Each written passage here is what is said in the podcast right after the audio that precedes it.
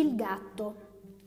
Il muro della casa era tutto sbrecciato all'esterno, grigio per l'intonaco scorticato. Erano stati forse il vento e la pioggia, o forse soltanto il tempo a ridurla così, quella palazzina. Una scaletta portava su. Ce lo vedeva salire tutti i giorni quel gatto, fin su, e poi scomparire come nel nulla, in mezzo alle crepe. Per ore non lo vedeva più dove si andasse a cacciare era un mistero. Quando ci pensava, o quando era cattivo tempo soprattutto, si immaginava quella scaletta. Portava ad una porta stretta, buia, dove c'era odore di muffa e tanta roba accatastata.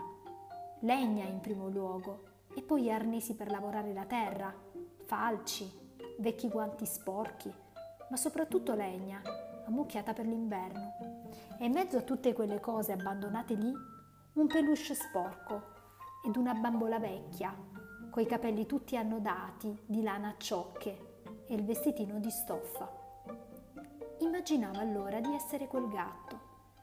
La sera, prima di andare a dormire, o di giorno talvolta, quando era tutto silenzioso come adesso, immaginava di essere quel gatto che sale su per la scaletta. La scala ha tutti intorno intricati rami pieni di spine.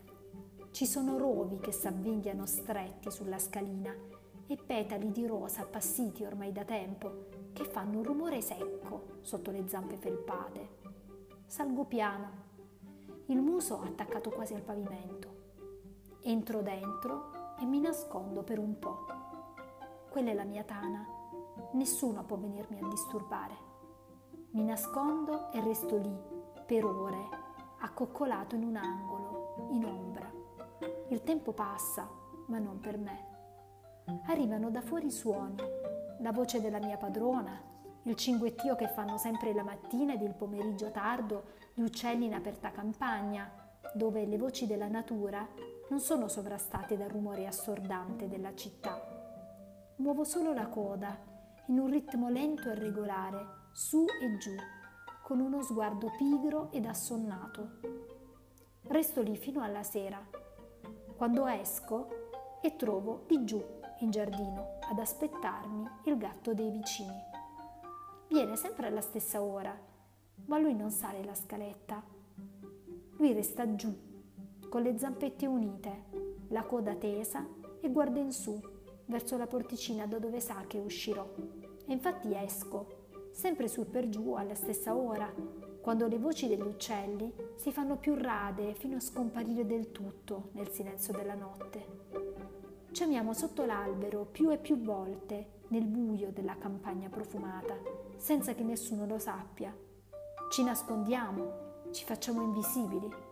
La mattina poi ci salutiamo appena. Di giorno siamo altri, di giorno abbiamo le nostre vite, le faccende che tutti facciamo, mangiare, cacciare qualche topo, qualche uccello, le lucertole che spuntano qui e là dalla terra polverosa e arida.